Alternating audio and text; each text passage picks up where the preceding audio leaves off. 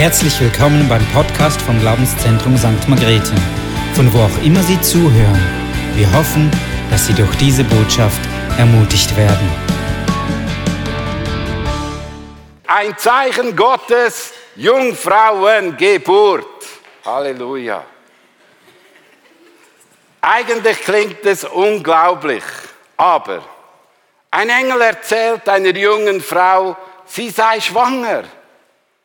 Ein Baby wird in einem Stall geboren, weil die Eltern keinen Platz mehr in einer Herberge finden. Engel erzählen Hirten von der Geburt. Heidnische Weisen aus dem Ausland werden per Stern zum Stall geführt. Und diese Geschichten sollen wahr sein. Und ich möchte dir etwas aufs Herz legen. Schau, wir alle, ich mache jetzt keine Hula-Hop-Show, wir alle, wir alle werden geboren in einen Zustand hinein, der die Bibel sagt, wir sind eine sündige Natur. Unser ganzer Mensch ist verblendet. Unser ganzer Mensch hat keine Schau, kein Licht, sondern es ist finster. Und wenn wir an die Bibel denken und wenn wir die Bibel anschauen, dann mag in diesem Zustand vieles dubbelimäßig sein oder verblödet sein oder vielleicht sogar belächelt werden. Vielleicht wird es sogar so angeschaut werden, dass du in diesem Zustand drin sagen musst, ja, das kann doch nicht sein, das ist doch nicht die Wahrheit. Aber irgendwann in deinem Leben hast du eine Entscheidung getroffen und deine Gedanken sind verändert worden, weil dieser Jesus Christus du kennengelernt hast, mit ihm in einer Beziehung drin lebst und Christus in uns lebt, in uns drin ist und in uns ein neues Licht schenkt und etwas Neues gibt, so haben wir eine andere Schau. Wir haben nicht mehr diese Schau, sondern wir haben eine neue Schau. Und ich möchte dir eines sagen, wenn du diesen, wenn du in diesem Punkt drin stehst, dann hat die Bibel keine große Bedeutung für dich. Dann hast du keine, keine Tatsache, dass es die Wahrheit ist. Aber von dem Moment, wo du in Beziehung mit Christus kommst und der Geist Gottes deine Gedanken erneuert, dann wirst du anfangen zu glauben, was im Wort Gottes drin steht. Und es fängt an, etwas, etwas sich zu erneuern in deinem Herzen und in deinem Denken. Und du wirst nicht mehr zweifeln an diesen Geschichten, sondern diese Geschichte, die werden zur Wahrheit, denn sie werden dir helfen im Leben. Und ich glaube, es ist so wichtig, dass wir dafür beten, dass Menschen die Augen geöffnet werden in der Weihnachtszeit. Für Jesus unsere Hoffnung. Der Mensch braucht Jesus. Der Mensch braucht ihn, damit Dinge verändert werden, damit Dinge neu geschehen können.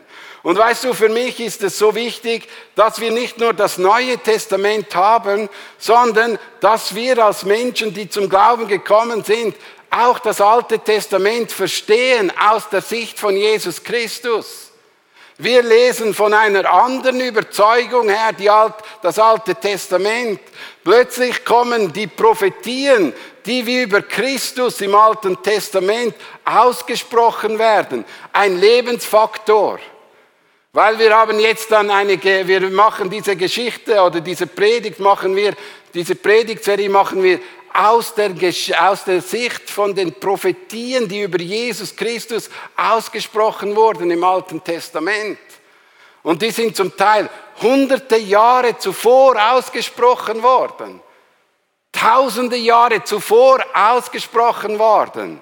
Und Menschen im Alten Testament haben nur auf diese Hoffnung gewartet, dass dieser Messias, dieser Christus kommt.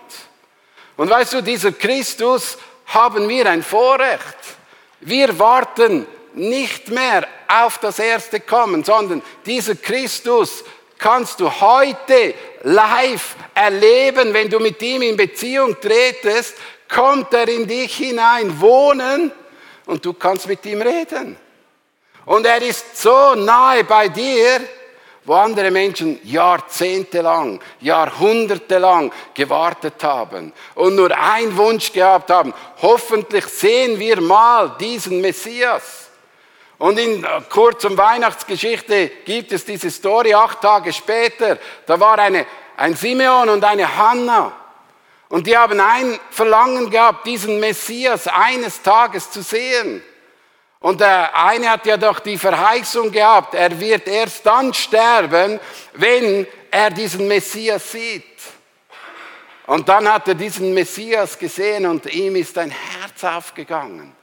Und darum wünsche ich dir und mir, dass wenn wir das Alte Testament lesen und diese Prophetien sehen, die aus dem Alten Testament rüberkommen ins Neue Testament, dass uns ein Licht, ein Herz, ein Dankeschön aufgeht dass Christus schon früher, wie wir es am Anfang des Jahres gehört haben, schon immer nicht nur Teil des Heilsplans war, sondern auch schon im Alten Testament sich offenbart hat als Herrn, als der Herr der Herren. Und ich wünsche mir, dass wir einfach im Herzen drin noch eine größere Dankbarkeit bekommen, dass wir einfach in dieser Zeit leben wo wir wissen dürfen, er ist geboren. Er ist geboren und wir haben nicht nur diese Geburt, an die glauben wir, wir glauben an sein Sterben und wir glauben an seine Auferstehung. Und wir glauben an noch etwas, er wird wieder kommen. Und das ist auch Adventszeit. Adventszeit hat mit dem zu tun, wir warten auf denjenigen, der nochmal kommt. Und er kommt, die Menschen heimzuholen. Er kommt, die Menschen zu sich zu holen, in seine Heimat. Und nicht wir gehen zu ihm, sondern er kommt zu uns. Gott kommt immer zu uns und holt uns heim. Und ich wünsche mir, dass wir einfach diese Botschaft immer wieder verstehen. Wir gehen miteinander nochmals ins Matthäus-Evangelium rein. Und ich habe es cool gefunden, dass wir dort drin sind, weil das Evangelium von Matthäus ist auch darum geschrieben worden, diesen jungen Gemeinden einfach klar zu machen, dass dieser Messias Jesus Christus, dass Jesus Christus wirklich der Messias war. Es gibt kein Bibel, kein Evangelium, das mehrere Prophetien aus dem Alten Testament offenbart als, als der Matthäus, weil er uns aufzeigen möchte, Jesus Christus ist wirklich der Sohn Davids, der Sohn Gottes. Jesus Christus ist wirklich der Messias, auf, die, auf den die Juden so sehnlichst warten. Jesus Christus ist derjenige, der Einzige. Und wir sehen das schon im Stammbaum von Matthäus drin. Da kommt dieses krasse Aussage, diese, oder diese Aussagen, ja, äh, äh das vom Stammbaum von David, dass Jesus Christus drin ist. Da heißt es im Vers 16, Jakob war der Vater von Josef, der Mann der Maria, sie war die Mutter Jesu, der auch Christus genannt wird. Und Christus ist im Stammbaum von David aufgeführt, durch das, weil Maria und Josef auch, oder dass Josef auch Teil dieses Stammbaums war. Und darum müssen wir auch davon ausgehen, dass dieses stimmt, weil schon in 1. Mose 49, 10 wird beschrieben, dass dieser Messias aus diesem Stamm Juda herauskommen wird. Und das tausend Jahre zuvor geschrieben wurde, hat Jakob in einer Prophetie über seine Söhne ausgesprochen. Dieser dieser Sohn Gottes wird aus dem Stamm von Baum, von, je, äh, von dieser Linie, wird aus diesem Stamm Juda herauskommen. Dort ist auch ein David drin zu finden. Da sind auch andere Männer drin zu finden. Und wir möchten mit euch diese Dinge ein bisschen genauer unter die Lupe nehmen. Und wir gehen heute in diese Geschichte hinein, wo diese äh, alttestamentliche Prophetie angesprochen wird von dem, dass eine Jungfraugeburt stattfinden wird. Und ich möchte kurz eine Parallele schaffen, wo sich Josef gefunden hat, als er dieses prophetisches Zeichen bekommen hat und wo dieses Zeichen dann auch ausgesprochen wurde, als es dann äh, prophetisch für die Zukunft vorbereitet wurde. Ich fange mal mit dem an. Eine bevorstehende Katastrophe. Und wir gehen mal in die Geschichte Matthäus 1, 18 und 19. Das ist die Geschichte der Geburt Jesu Christi. Maria, seine Mutter, war mit Josef verlobt, aber noch bevor die beiden geheiratet und Verkehr miteinander gehabt hatten, erwartet Maria ein Kind. Sie waren durch den Heiligen Geist schwanger geworden. Josef, ihr Verlobter, war ein Mann mit aufrechter Gesinnung. Er nahm sich vor, die Verlobung aufzulösen wollte es jedoch heimlich tun, um Maria nicht bloßzustellen. Wir sind uns manchmal gar nicht so ganz bewusst, in welcher Lage sich Josef befunden hat. Josef ist eigentlich schon de facto verheiratet gewesen mit Maria. Und das ist auch ein gutes Zeichen, weil, weil sie schon de facto verheiratet waren, ist es auch klar, dass dieses Kind aus diesem aus diesem Stamm Juda dann hervorgehen wird. Und de facto hat das eine große Herausforderung für sie gehabt. Sie sind zwar nur verlobt gewesen, aber zur damaligen Zeit war die Verlobung auch schon eine rechtliche Sache, dass du schon verheiratet bist. Es geht jetzt nur noch darum, Save the Date ist raus, dann und dann wird dann die Hochzeit stattfinden. Man hat sich schon vorbereitet, wann und wann man sehr wahrscheinlich miteinander zusammenzieht und in die neue Wohnung einziehen werden. Aber das hat schon alles ein bisschen stattgefunden. Aber die große Problematik ist, wenn jetzt einer von den beiden äh, eben schwanger wird oder ein Ehebruch, einer kann ja nur schwanger werden oder ein Ehebruch macht, dann wird es problematisch für die beiden.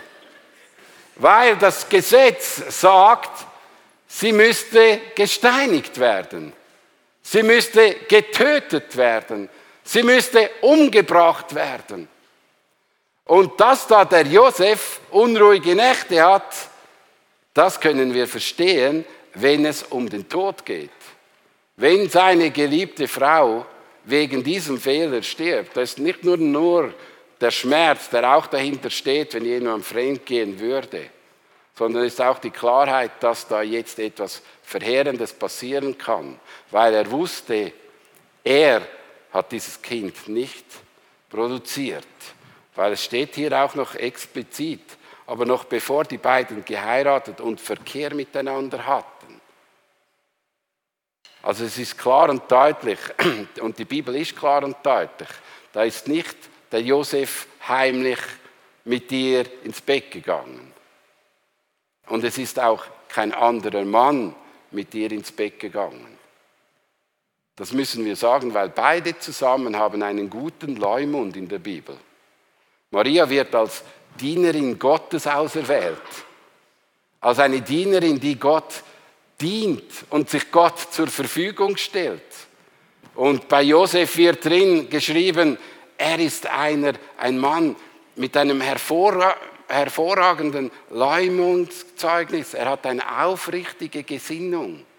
Also beide zusammen haben eine gute Gesinnung. Beide zusammen sind fern von diesem Denken, einen Fehler zu machen, sondern sie haben immer versucht, das Beste für, das, für Gott zu tun, immer das Beste für ihn zu geben.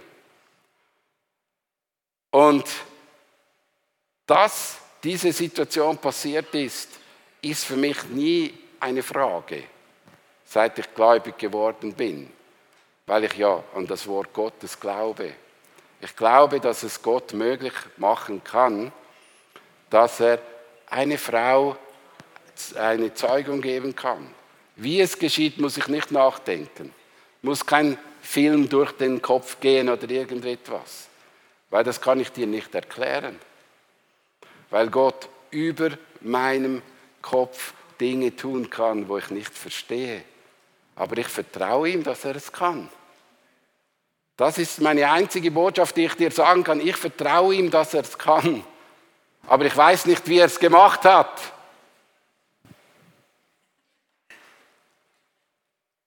Die zweite Herausforderung, die wir finden, und dort ist drin diese Prophezeiung gekommen, die finden wir im Alten Testament in Jesaja 7, 1 bis 3. Da zog Rezim, der König von Aram, und Pekach, der Sohn des Remaia, der König von Israel, nach Jerusalem hinauf zum Kampf gegen Es. Aber er konnte nicht gegen Es kämpfen.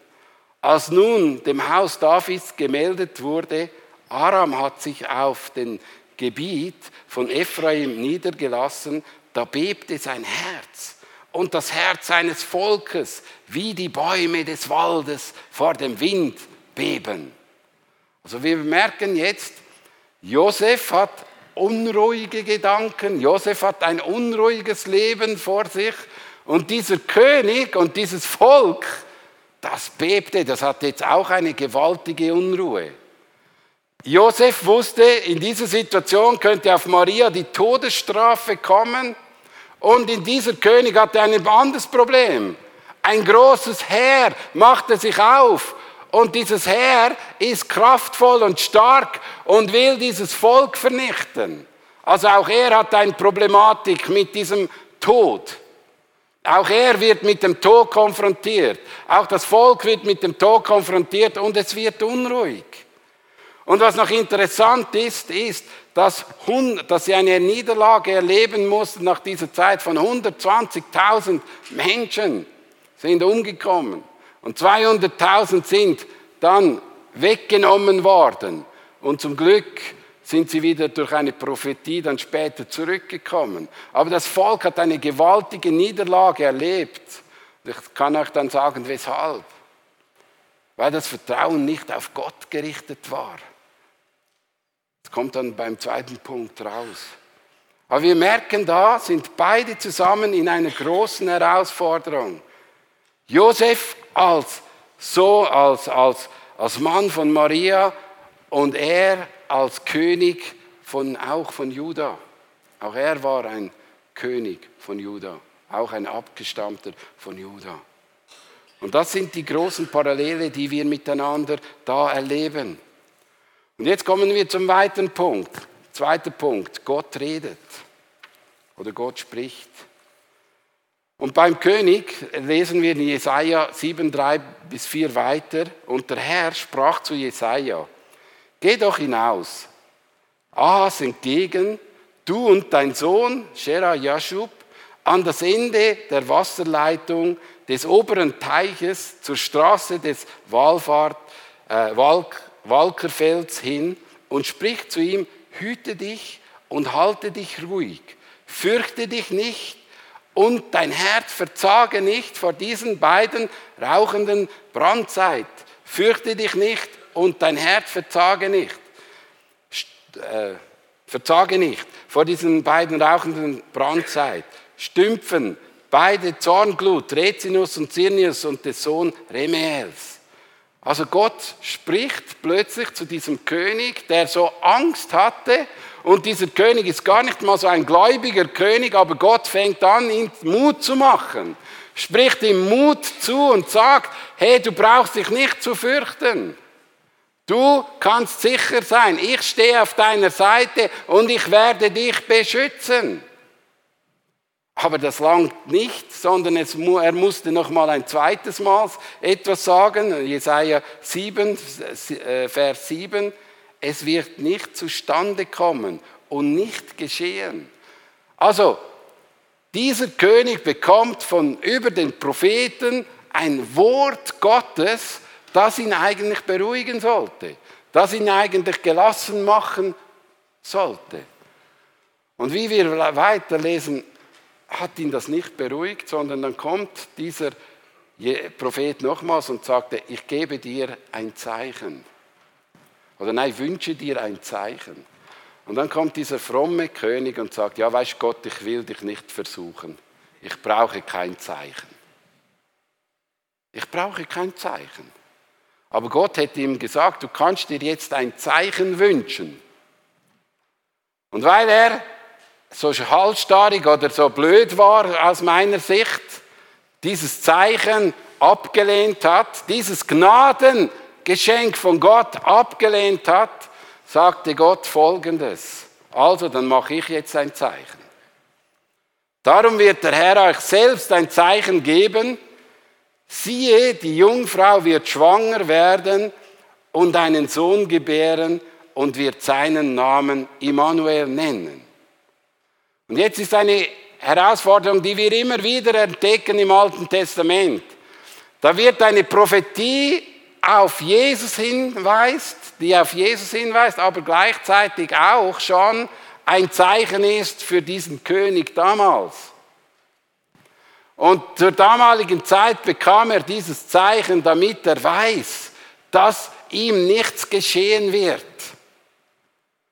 Und das ist eigentlich etwas Schönes, dass Gott ihm diese Zuversicht gibt. Hey, es wird dir nichts geschehen, dir wird nichts passieren. Ich gebe dir dieses Zeichen, damit du ruhig vertrauen kannst. Und weißt du, es ist noch interessant. Ich weiß nicht, weshalb diese Prophetie mit diesem Josef in seinen Gedanken drin war, aber ich könnte mir durchaus vorstellen, weil Josef auch ein bibelkundiger Person war, dass er diese Geschichte auch kannte. Vielleicht auch wusste, dass diese Geschichte steht nirgends, kann ich, das ist jetzt einfach meine Spekulation, das ist jetzt von mir, meine Gedanken. Aber ich kann mir durchaus vorstellen, dass Josef genau auch wusste, da kommt ein Zeichen zu etwas, was mich beruhigen wird, etwas, was mich zur Ruhe bringen kann. Und ich möchte dir sagen, wie es bei Josef ausgesehen hat. Auch bei Josef spricht Gott.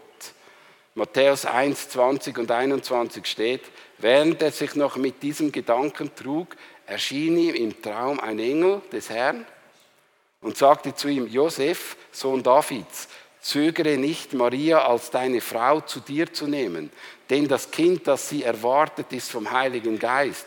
Sie wird einen Sohn zur Welt bringen und den sollst du den Namen Jesus geben, denn er wird sein Volk von aller Schuld befreien.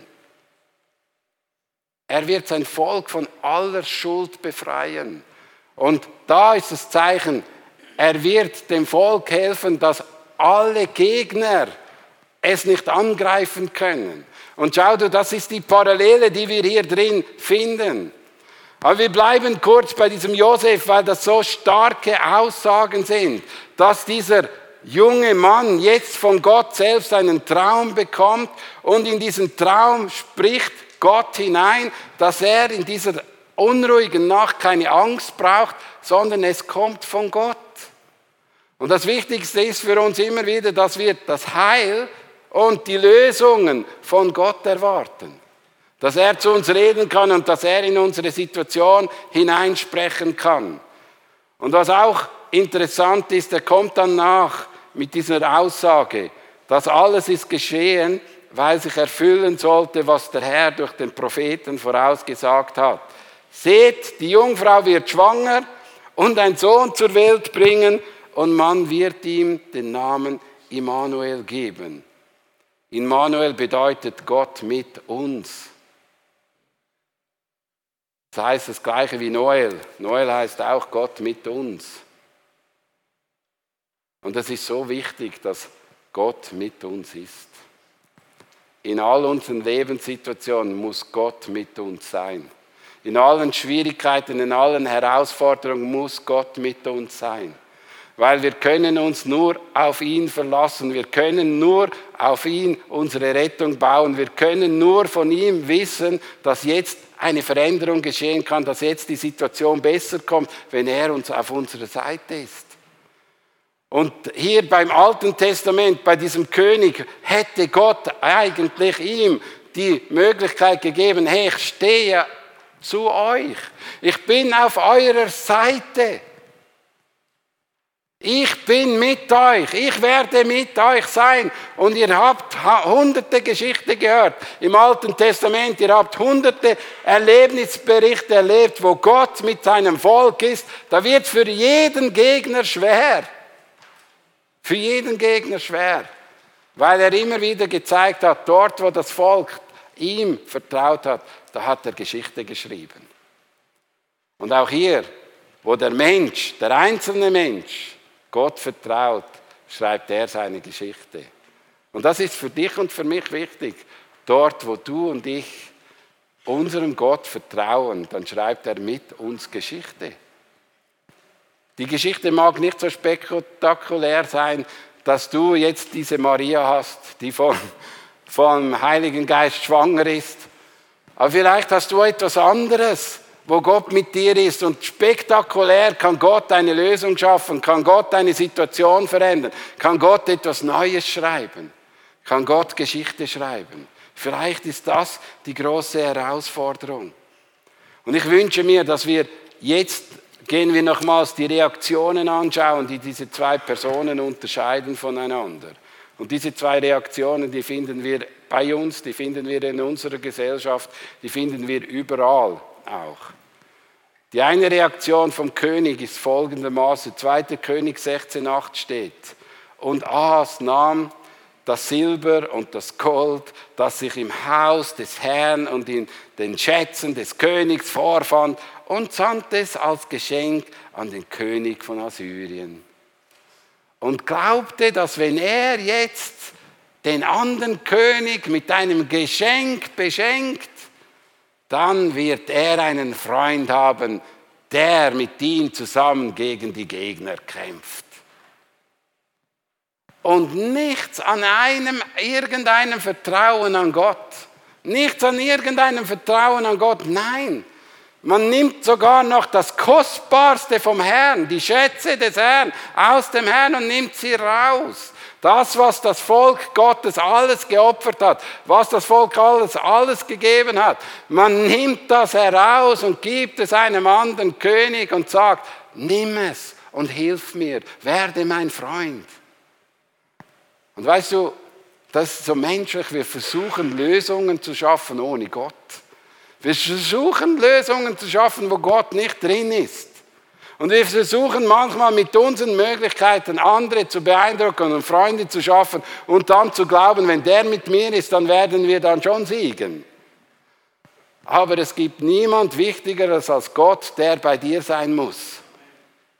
Und du kannst nicht diese deine Möglichkeiten, deine Schätze, sogar wenn sie von Gott sind, verwenden, um Gott zu außen vor zu lassen, sondern wir brauchen immer Gott auf unserer Seite. Also mit anderen Worten, für Ahas war dieses Zeichen der Jungfrau-Geburt nichts. Gar nichts. Es hat keine Bedeutung. Und für viele Menschen in unserer Zeit hat dieses Zeichen von der Jungfrau-Geburt keine Bedeutung. Es wird belächelt, es wird auf die Seite gestellt, man denkt, ja, das ist ein Märli. Aber wenn es nicht zu etwas Wichtigem wird in deinem Leben, dann zeigst du mit dem etwas, du vertraust Gott nicht. Du vertraust Gott nicht. Wenn dieses Zeichen für dich keine Bedeutung hat, dann wirst du, sagst du mit anderen Worten, du vertraust Gott nicht. Wenn diese Jungfrau Geburt für dich nicht etwas ist, was in deinem Herzen drin Dankbarkeit auslöst, oder in deinem Glaubensleben eine Stärkung ist und eine Zuversicht gibt, dann vertraust du Gott nicht. Und ich möchte dich ermutigen und sagen, hey, gib das Kostbarste, was du hast, immer Gott und vertraue ihm. Gib das Kostbarste, was du hast, immer Gott und vertraue ihm. Weil dort, wo du am meisten hingibst, dort vertraust du am meisten. Und darum ist es so wichtig, dass wir unser Vertrauen auf Gott richten. Er soll verehrt und verherrlicht werden. Schauen wir das Leben von Josef an. Er vertraute Gott. Als Josef aufwachte, folgte er der Weisung, die ihm der Engel des Herrn gegeben hat, und nahm Maria als seine Frau zu sich. Er hatte jedoch keinen Verkehr mit ihr, bis er seinen Sohn geboren hat Josef gab ihm den Namen Jesus. Merken wir jetzt den Unterschied. Dieses Zeichen hat im Leben von Josef Konsequenzen gehabt. Er hat Gott vertraut. Und mir ist zum ersten Mal aufgefallen, als ich diese Geschichte gelesen habe, und ich habe sie schon hundertmal gelesen. Weißt du, es ist mir aufgefallen, als ich diese Geschichte gelesen habe, dass Josef kein Wort spricht in dieser Geschichte. Kein Wort. Kein Wort.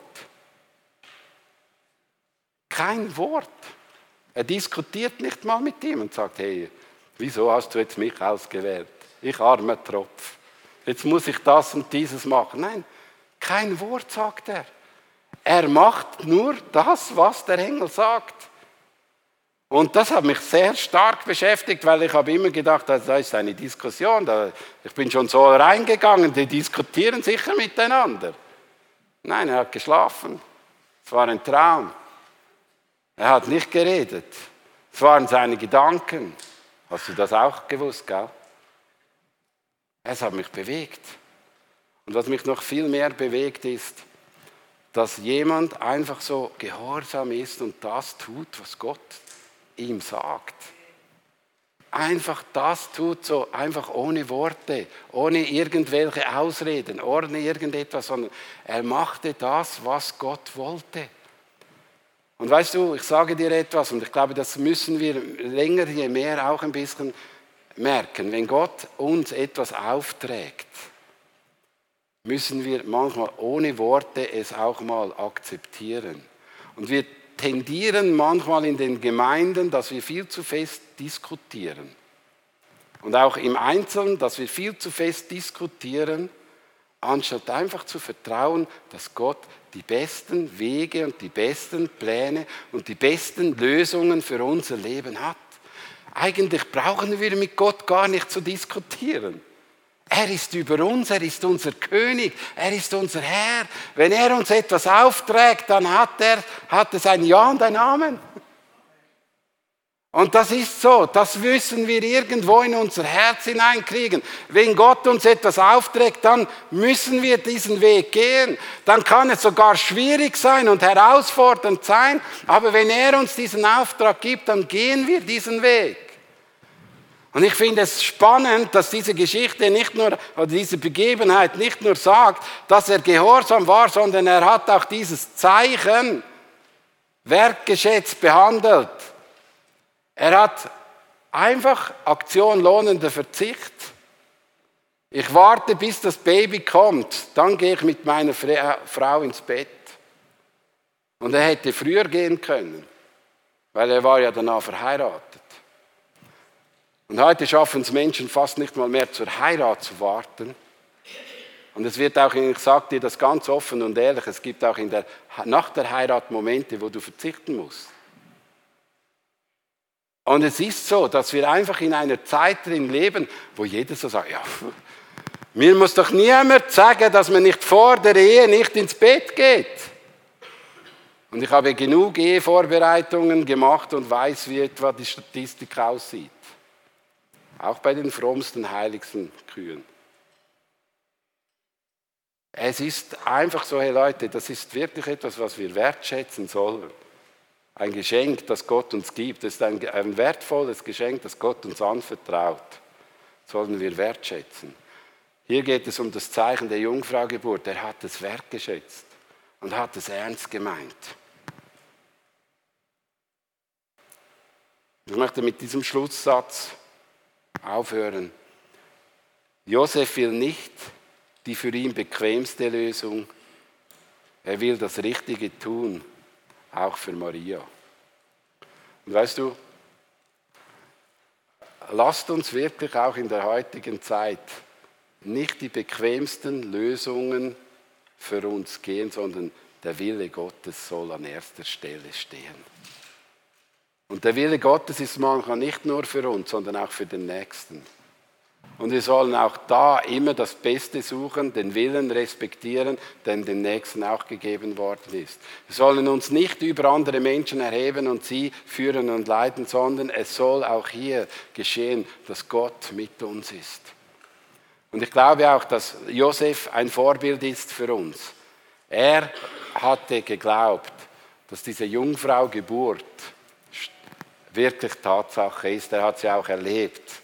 Aber er hat zuvor geglaubt und war zuvor gehorsam, hat sich davor für das Vertrauen Gottes eingesetzt. Und auch wenn du das Zeichen, das Gott dir vielleicht noch nicht gezeigt hat oder gegeben hat, du vielleicht in deinem Herzen drin einfach sagen musst, hey Gott, ich wünsche mir, ich möchte deinen Willen gehen, ich möchte deinen Willen tun. Das, was dir wichtig ist, soll wichtig sein. Lass uns miteinander aufstehen. Ich möchte noch beten und ich möchte auch heute Morgen einfach euch mal zum Nachdenken geben. Einfach in die, in die Anbetung hinein, in die, eine, in die Anbetung hinein die Frage geben. Bin ich eigentlich bin ich eigentlich so bereit wie Josef, dass wenn Gott mir etwas aufträgt, dass ich nicht noch lange Diskussionen machen muss? Bin ich so bereit wie Josef und Maria, die einfach als Diener akzeptiert haben, was jetzt Gott mit, ihm, mit ihnen vorhat? Oder bin ich ständig am Lamentieren, am Diskutieren, am meine einfachen Lösungen suchen? Lasst uns Josef als Vorbild nehmen. Er stand auf und tat, was der Herr ihm aufgetragen hat. Er tat, er nahm Maria als Frau und er gab dem Sohn den richtigen Namen. Jesus, ich bete auch für uns. Und Herr, es bewegt mich auch in unserer Zeit drin, wo wir so oft diskutieren über den Willen Gottes, wo so oft auch Gespräche stattfinden. Herr, dass wir einfach in unserem Herzen drin einfach diese Bereitschaft haben, dein Wille geschehe wie im Himmel so auf Erden. Herr, wir wollen deinen Willen tun, wir wollen nicht unsere Wege gehen. Wir wollen deinen Weg vorangehen und wir wollen miteinander vorangehen. Wir wollen auch als Kirchen nicht nur immer Diskussionen haben, was richtig ist, sondern wollen den Willen tun, den du für uns hast.